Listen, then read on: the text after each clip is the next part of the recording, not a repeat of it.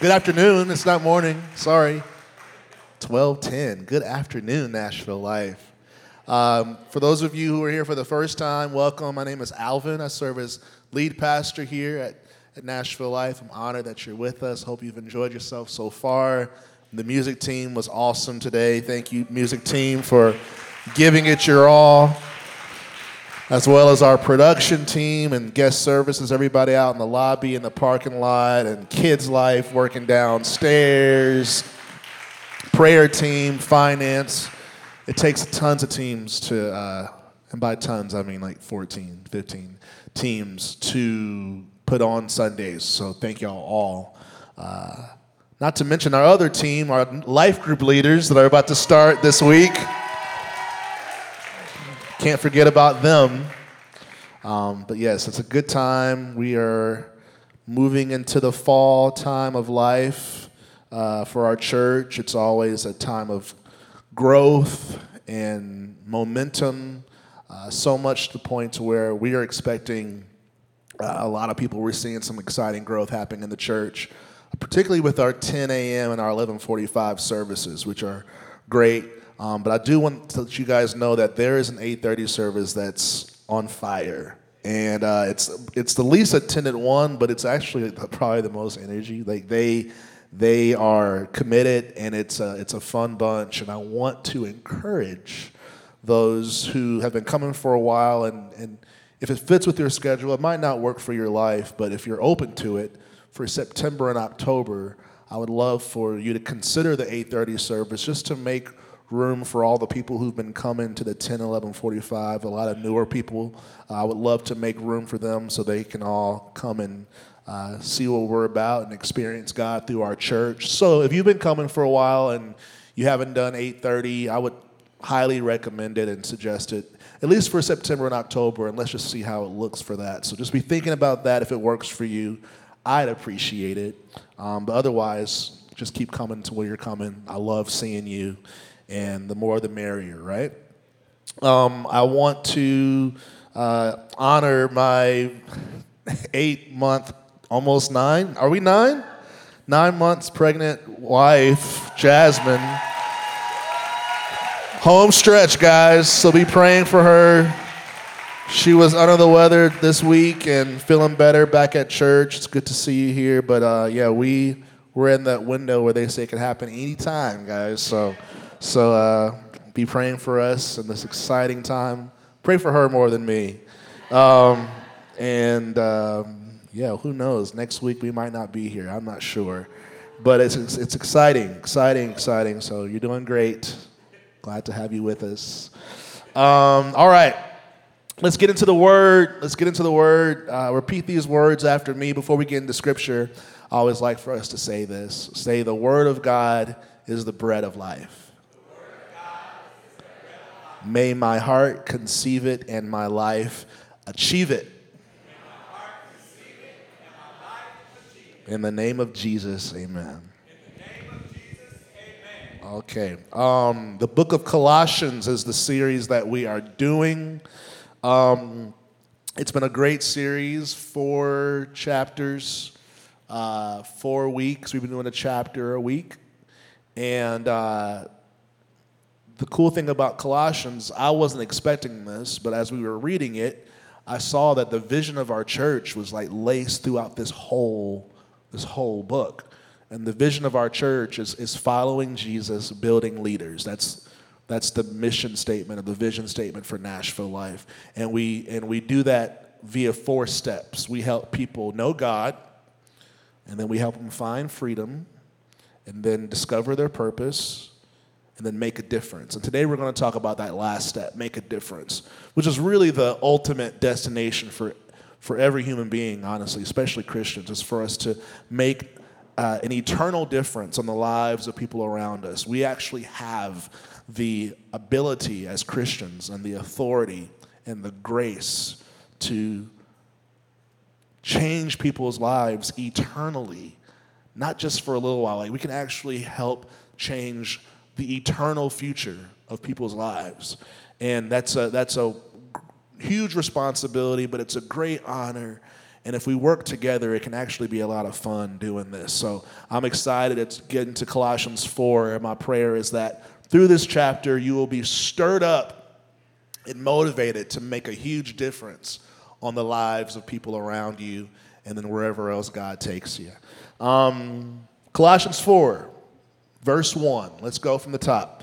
It says, Masters, give your bond servants what is just and fair, knowing that you also have a master in heaven.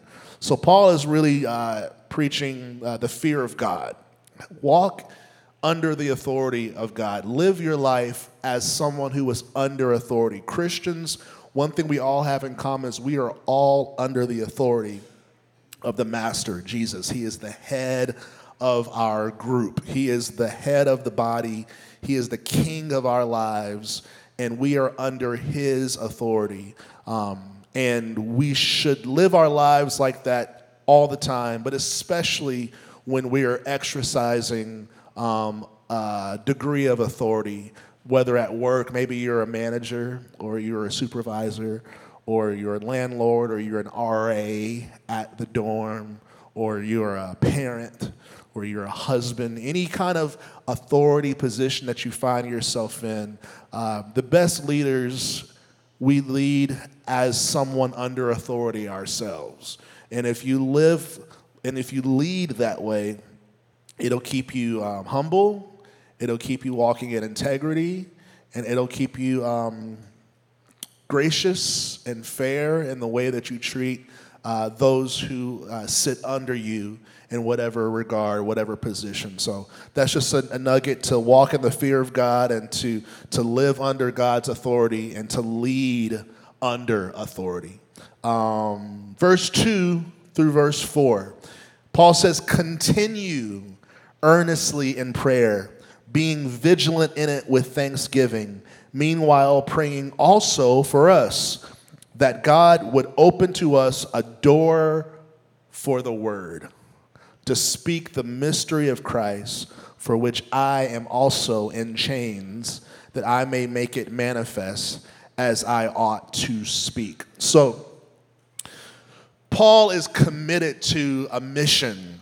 Ever since the road to Damascus, he has this encounter with Jesus on the road to Damascus, and God convicts him. He tells him to repent, and then he gives him a calling. And he says, You are going to preach the gospel to the Gentiles. You are going to bring the Gentiles into the body of Christ, and, and you're going to do it. And he gave him his anointing and his spirit, and Paul has been going ever since. And the mission that he brings up in this passage is for the gospel to manifest. Which means to come alive, to actually materialize and become uh, tangible, and, and particularly, more specifically, for it to be expressed through people. When people, uh, when something manifests, it's, it's, it's being expressed in real life through people. So, uh, like Saturday, we did a uh, we had a prophetic prayer meeting where people practice prophesying, and that's an example of the Holy Spirit manifesting through us, like His words, His love being being manifested through our words and our actions. Um, it can also happen with uh, darkness. The devil can manifest through people. People can actually, the devil can actually be expressed through our actions and our, our words and our attitudes and things like that. So it works for good and for bad. And for what, what Paul was saying is that he wants the gospel to manifest, he wants the message of the good news to come alive through the people that he's preaching to. He's like, I just don't want to preach the gospel. I want it to reach their hearts and actually start to come through the way they live and the way they act. And that, that was success to Paul, not just to talk, but for his words to actually come alive through the people that he's preaching to. Um, this could look a lot of different ways. Uh, for the gospel to manifest, it includes salvation spreading. It includes the authority of Christ being recognized. It includes the work of the devil being destroyed. Jesus said that he came to destroy the works of the devil. And that can look a lot of different ways. That can look like people being healed. If someone's healed from a disease, that's an example of the works of the devil being destroyed. Um, if someone is uh, reconciled after like a, a broken relationship, that's an example of the work of the devil being destroyed. If someone overcomes an addiction and something that really had them bound and they break free from that, all of those qualify or, or, or can be categorized as the works of the devil being destroyed. And then another example of the gospel manifesting is when uh, gospel messengers are multiplied, when more people uh, graduate from just hearing the gospel to speaking the gospel. Uh, more and more people can cross that threshold from being a hearer to a doer. Uh, these are the ways that the gospel is manifest throughout a community and throughout a society. And Paul was praying that for the Colossians church. And I believe we're praying that for Nashville Life and for this city, right? Amen. Verse 5 through 6, uh, Paul says, Walk in wisdom toward those who are outside. That's another word for non-believers, people who are who are who have yet to start following Jesus. They're not with the program yet. They're not in the spirit yet. They're living their life, they're doing their thing, but they have not been born again. So Paul says, walk in wisdom towards people like that.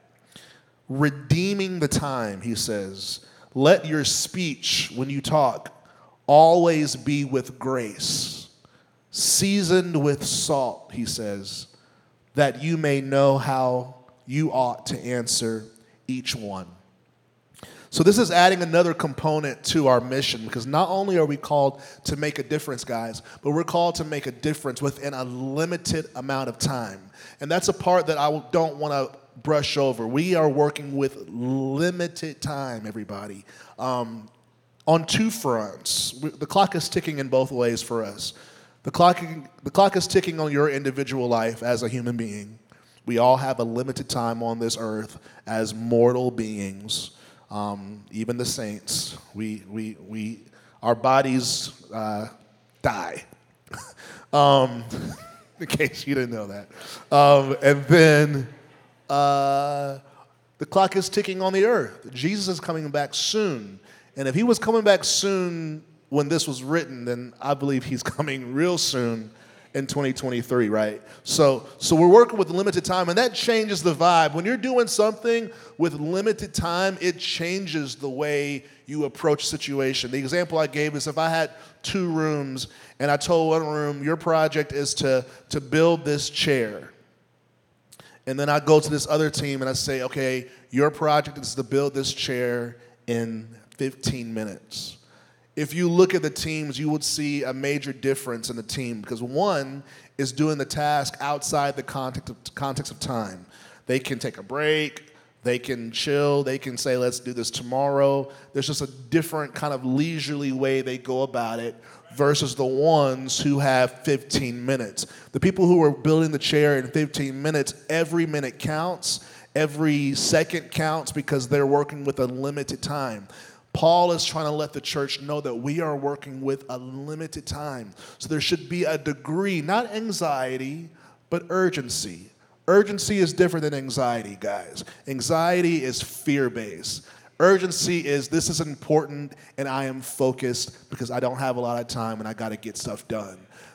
There's a level of urgency that God is calling the church because it's very simple. We have limited time on earth and Jesus is returning soon. And when he comes, guys, no one can repent anymore.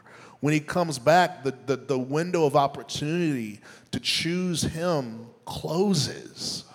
We're still within the time where people can change and, and turn over to Jesus, but that time is limited. So he's wanting the church to, to, be in, to be in sync with that truth, and he's hoping that the limited time uh, will, will cause us to up our focus, to up our efficiency, to up, to up our, uh, yeah, our timeliness of, of, of sharing this mission, sharing this message, I should say, of the gospel. Uh, we, we sort of have to be, we have to become uh, what I'll call gospel opportuni- opportunist. gospel opportunist, where we are looking for opportunities. And the way this looks is every time Paul says that we talk to someone who's not a believer, or maybe we're not sure if they're a believer or not, anybody that we are not sure if they are saved or we know they're not saved, um, you have to interact with them uh, with intention, with wisdom, knowing that there is a fight for their life. There's two sides that want every person that you come in contact with that's saved. There's the Lord that wants them, and there's the devil that wants them. And you have to make up in your mind, first of all, which side are you on? And make sure you act accordingly. so if you're saying, I'm on the Lord's side, act like it. If you say I'm on the devil's side, cool, act like it. But don't say you're on the Lord's side and act like you're on the devil's side, because that's confusion, right? So the Bible says, Jesus says, you're either helping me or you're hurting me. He says, you're either helping me gather or you're scattering. There's no in between, guys. There's no neutral. There's no neutral team. There's no, I'm not really for him, but I'm not against him. I'm just here. That doesn't exist. Jesus says either you're helping me bring people in or you're actually assisting the enemy on scattering people. That's what Jesus said. So when it comes to us, every time that we are around a non believer, you have to ask yourself Am I contributing towards their salvation or am I contributing towards their sin? Am I making them want to go further from God, or is my life and my behavior and my tone and the way I'm speaking to them drawing them closer to Jesus? I'm not even saying that everybody has to pray the salvation prayer that you meet. I'm not saying that you got to seal the deal and lead every single person that you come in contact with to Jesus Christ. You can, that would be awesome, but I don't think that's the message that Paul is sharing here. He's saying that when you meet people that are not believers, at least make sure that your words and the way that you treat them is at least stirring up a desire towards Jesus.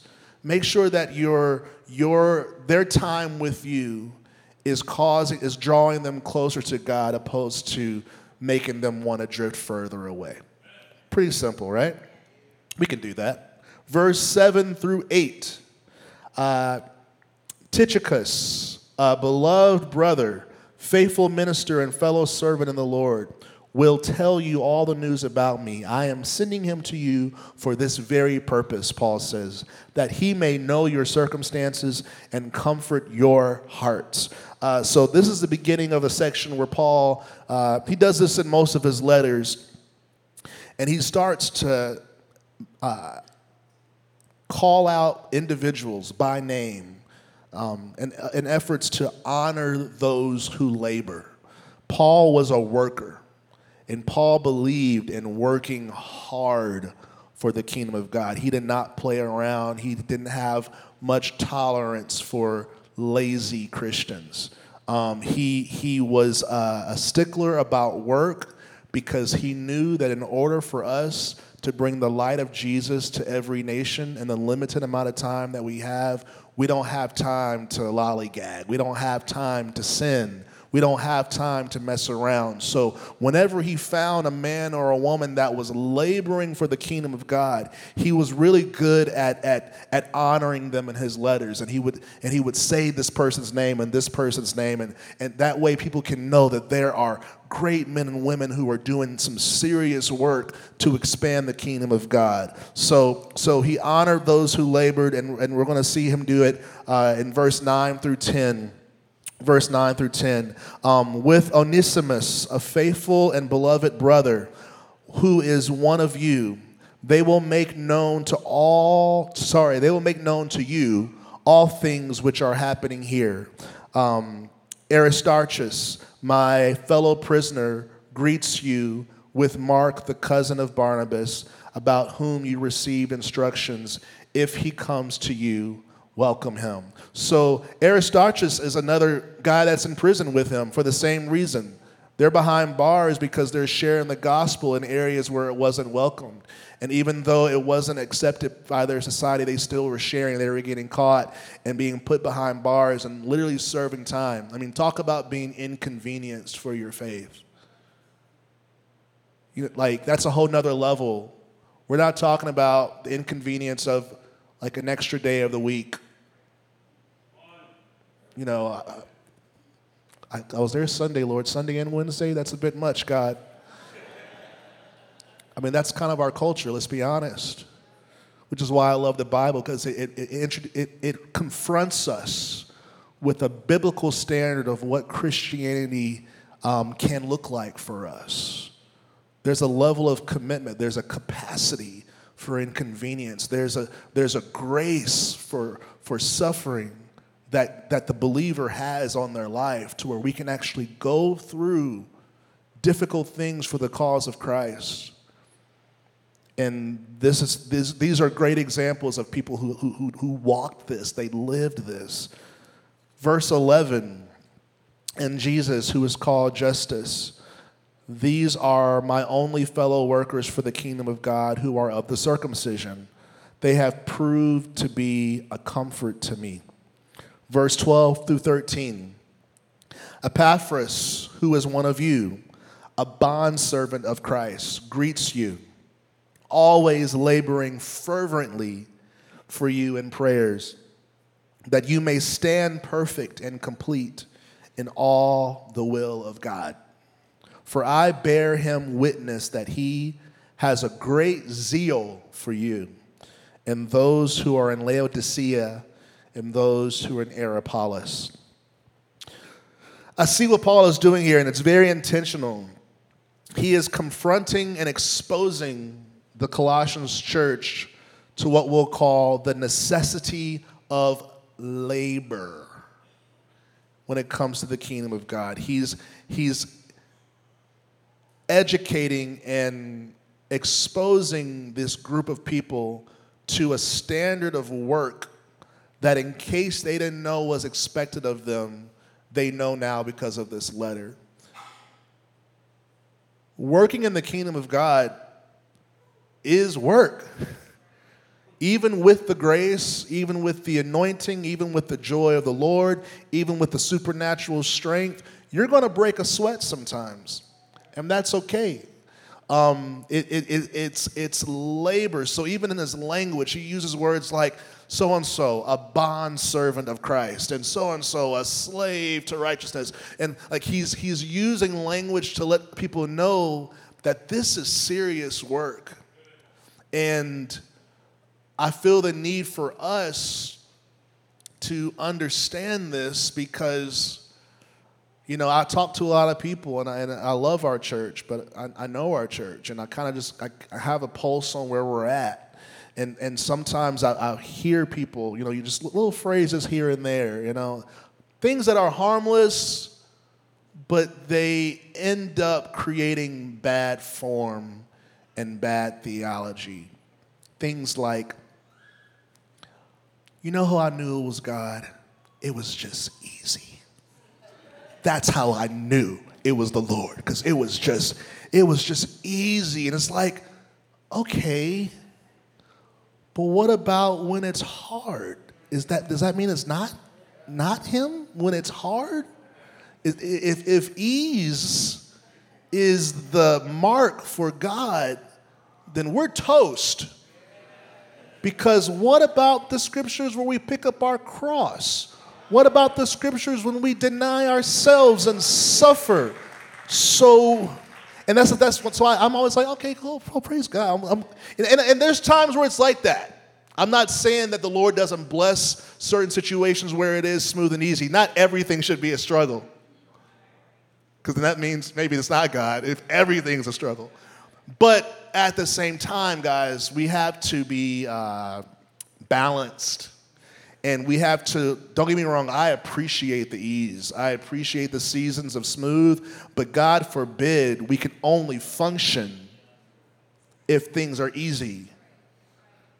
We're, we, we won't do anything. The minute that there's resistance, because what I'll see too, that same person is the minute that it's hard, oh, that must not be the will of God. That's too inconvenient. That couldn't be God. That's not going to make me happy. It couldn't be God. And you start to see the theology that's, that's behind that's, that, that culture and, and expectations has formed to where we've departed from these guys in Scripture that were putting in real work, blood, sweat, and tears under the will of God. And then with us, if we let culture and we let the status quo and we let convenience, which, let's be honest, our country is just addicted to convenience. if we let convenience be our determiner of what the will of God is, man, the devil's got us. And I don't want him to get us. I don't think you want that either. Last part, uh, verse 14. Luke, the beloved physician, and Demas greet you. Greet the brethren who are in Laodicea and Nymphas and the church that is in his house. So Nymphas was having a, a church service at his home. Uh, verse 16 Now, when the epistle is read among you, see that it is read also in the church of the Laodiceans, and that you likewise read the epistle from Laodicea, and say to Archippus, Take heed to the ministry which you have received in the Lord, that you may fulfill it. And that phrase that Paul wanted them to tell Archippus is what I believe the, God, the Lord is saying to us today. And that is take heed to the ministry. Take heed means to grab, to seize it tightly. I'm telling you, it's got to be a tight grip because the winds of this life and temptation and fatigue and persecution and insecurities, all that stuff if you don't have a tight grip on the ministry, you will not last. You got to take heed of that and you got to refresh that grip literally daily. I'm telling you, and that's for all of us. That's just not a pastor talking. This was real for me way before I was a pastor. I had to take heed of my calling and my purpose, even when I was working in healthcare or doing music. You, if you aren't, if you don't have a tight grip, if you aren't determined to be a Christian who is a minister of the gospel, honestly, anything less than determination, you won't last. The resistance in this world and the resistance in your own soul is too strong. Anything less than a stubborn determination to stay in this will prove, I promise you, it will prove to be too little. Take heed to the ministry which you have received in the Lord that you may fulfill it. Apparently, he received a ministry in the Lord, and I believe that all of us received a ministry when we received Jesus. 2 Corinthians 5 says, When you are reconciled to Christ, you were also given a ministry of reconciliation, which means they came together. There's no such thing as I received salvation, but I didn't receive a ministry. And, and I believe our, our culture reflects as if it's like each sold separately type deal. Like, I'll take the salvation and hold the ministry. Or I'll take the ministry and hold the salvation. That's a whole other sermon. Um, but y'all, they come together. It's almost like you can't separate being forgiven and having to forgive. Culture tells us that you can pick and choose. I'll take the forgiveness, but uh, I'd rather not forgive that person because they did too much against me. And honestly, God, that just doesn't seem fair to me. Now, I want to be forgiven, but I do not accept the fact that I have to forgive. And we really walk away like we just said something to God. Like we really call the shots like that. Like we really, that was great, God. Amen. And we go on with our day. I, you know, I, just, got to, I had to give God my boundaries, you know. I'm learning about boundaries, and you know, I, I, I receive forgiveness, but that forgiveness that's just a violation of, of my personal, you know, boundaries. And you know, God is an understanding God. He's like, he's a. I mean, that's the stuff that's in our minds, y'all, and that's how we're talking. The Bible says if you don't forgive them, then He won't forgive us. So just like the receiving of forgiveness and the responsibility to forgive are one and the same. The salvation you received and the ministry that you now have to, to give salvation to others, they come together. The minute you received Jesus, you received a ministry. The minute you received salvation, you received a purpose and a call on your life to help other people see God. And it's one and the same. And the more we can embrace it as one, the more seamless your life will be. This is supposed to be seamless, guys. This is one thing. The ministry of reconciliation is something that you are expected to give because it's something that you've received. And anything that you've received, guys, just so you know, anything you have, you can give. The only time you can't give something is if you don't have it. If you don't have 20 bucks, you can't give 20 bucks. that was that was funny. Oh man. Uh, but if you have 20 bucks, you can give 20 bucks. So if you can't forgive, maybe you haven't received forgiveness in your own life. Because you can't give what you don't have. But if you have it, you can give it. And guess who knows it? God. Because He knows what's in your pocket. He said, I know I gave you that 20. I know I gave you $20. I know I gave you mercy. So that's why I can I can judge you when you didn't give mercy to that person that owed you money and you said you'll never forgive that person for what they did to you because I know you have forgiveness because I gave it I gave it to you. I was seeing uh, one service, I was at a church service once, and it was like a prayer meeting, and there was a woman who couldn't conceive, and the Lord blessed her to be able to conceive a child. She ended up having four kids. And uh, they're at a church service. This, this happened years before the church service. And there was a woman there that couldn't conceive. And the woman that was holding the church service, she was about to pray for her, the woman that wanted, her and her husband wanted to conceive. And before she prayed for, for her, she said, You know what, wait a minute. And she called the woman that received healing and had four kids. And she said, Come down front, lay hands on her stomach, and pray for her to conceive. And the woman ended up having babies and all that. It was awesome. But my point is, because that woman had received the gift and the blessing and the healing, she was now eligible to impart what she received.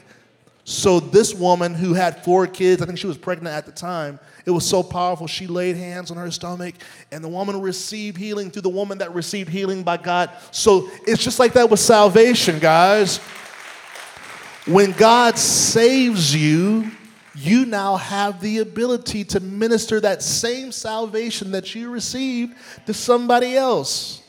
And I feel the need to make this clear because I know the enemy always works in your mind saying, I don't know what to say, and I'm not qualified, and I'm not perfect, and I just messed up yesterday. I'm not, I'm not eligible to say, hey, the question the Holy Spirit is saying is, Are you saved?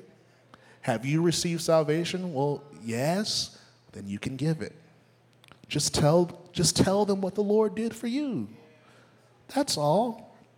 The woman at the well, she had one conversation with Jesus and after her encounter with Jesus, it was seamless. She immediately went. She wasn't a theologian. She didn't go to Bible college. She didn't have a lot of maturity, but she had an experience with Jesus, and that was enough for her to go and say, Y'all, I met a man who told me everything that about my life.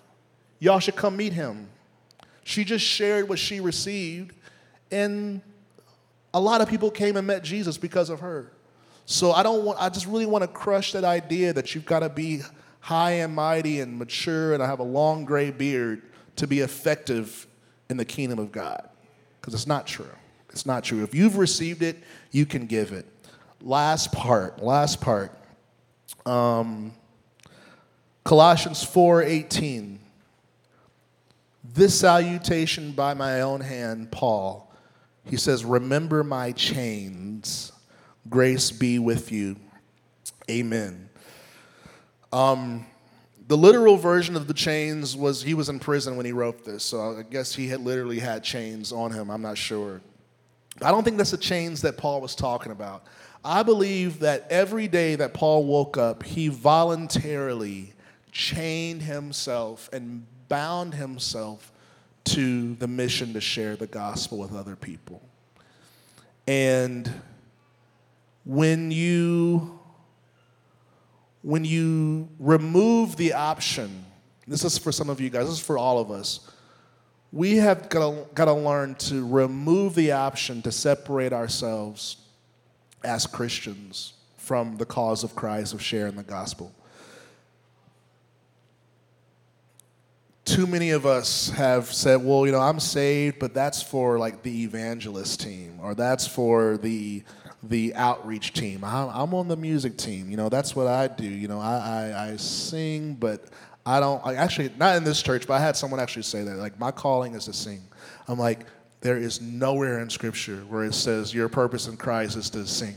Like, your purpose in Christ is to share the gospel and make disciples. Now, will that involve singing? Cool. Yes. But that is not like that's a that's that's not true.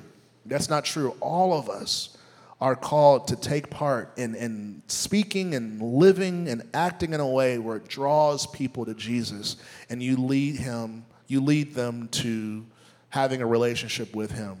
And I think the reason why I want to just, I mean, it's the last verse, but I love that it ends on that note, is I really do think some of us need to reattach ourselves to the ministry of reconciliation. I think some of us, maybe even un, uh, unintentionally, maybe subconsciously, you've, you've divorced yourself from the ministry.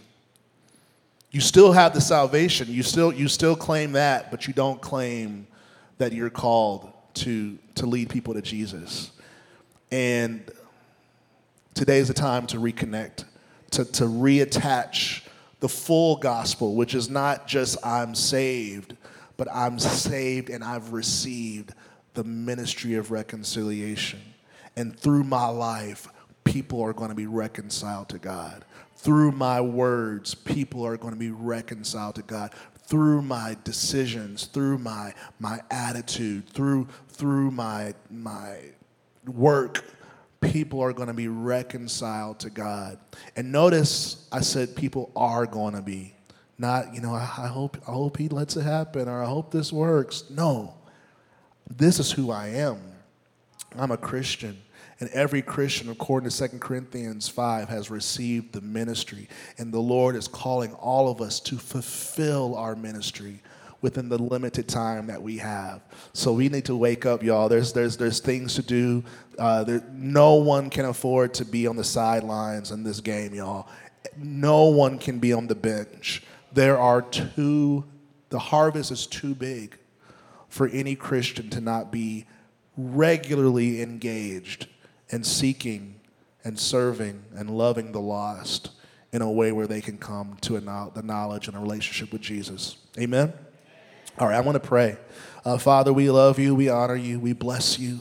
Lord, I pray, Lord, that all of us would just uh, repent and, and, and Change our minds, Lord, from seeing our salvation and the ministry that you've called us to as being separate, Lord. I pray, Lord, that we would reattach the ministry and the reconciliation that you've called us to, to bring to the world, God. I pray, Lord, that we would see that as one with our relationship with you, God. Let us, let us fulfill the ministry that we received when we received Jesus Christ, God. Let us fulfill it, God. We know we have limited time, God. So I pray, Lord, for your Holy Spirit to wake us up, Lord. I pray, Lord, for our, your Holy Spirit to give us a greater sense of urgency, God. Lord, I pray and uh, come against anxiety and fear, Lord. You're not calling us to that. Lord. So let us not step into um, anxiety, God, but let us step into uh, an urgency and a focus. Lord, knowing that every day is precious. Every person that we come in contact with is a person that you are trying to reach. Help us to re Help us to rethink how we even approach our lives. Help us to see people, strangers, the mechanic that's fi- fixing our car, or our, our, our our kids' elementary school teacher or, or the cashier at, at, at the gas station, God. Or Lord, help us to see everyone with your eyes, God. Help us to see every non believer as a precious person that you desperately want back with you. And Lord, let the way that we behave and the way that we talk to them and the way that we greet them and the way that we regard them reflect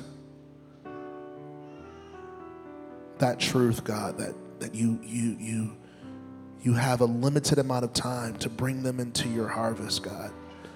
I know you're looking for laborers, God, so I pray, Lord, that all of us would say yes to being a laborer in your harvest, God. And when it gets hard, Lord, let us remember these men in Colossians and these women in the Bible that, that, that paid so many prices and went through so many sufferings, God, so that people can know about you, Jesus. So help us to be supported by your Spirit and by your grace. Let us have courage. Let us be brave. Let us be gracious, Lord. Let us have faith. And most importantly, Lord, let the love that you have for people be our motivator. Let us be driven by love. Let us be moved by love.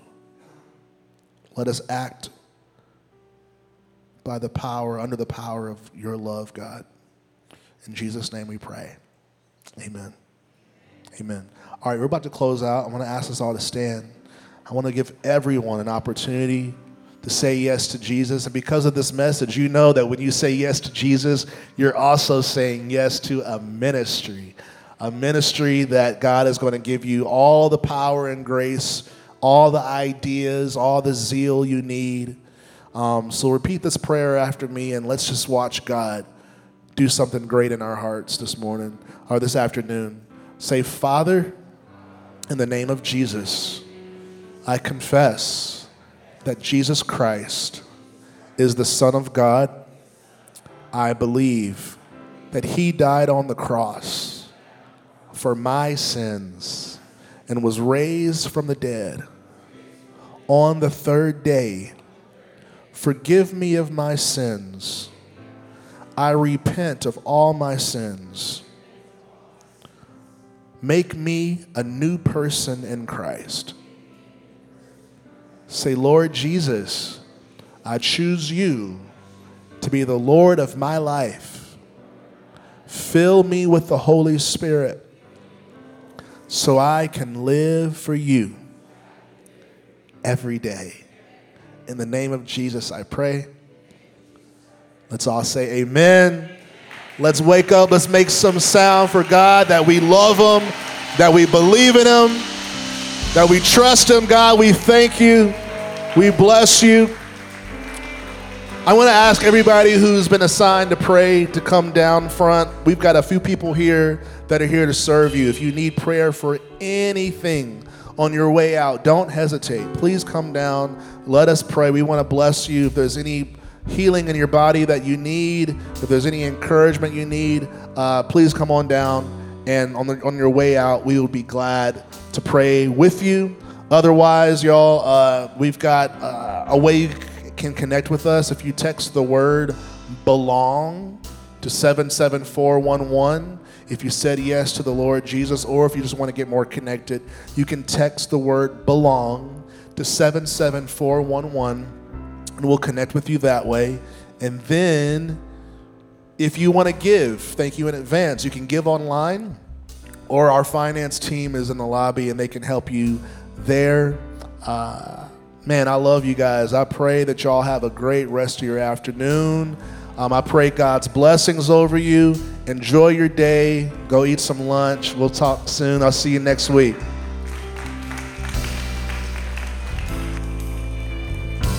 Altar is open. Please come down for prayer if you need it. Don't be shy.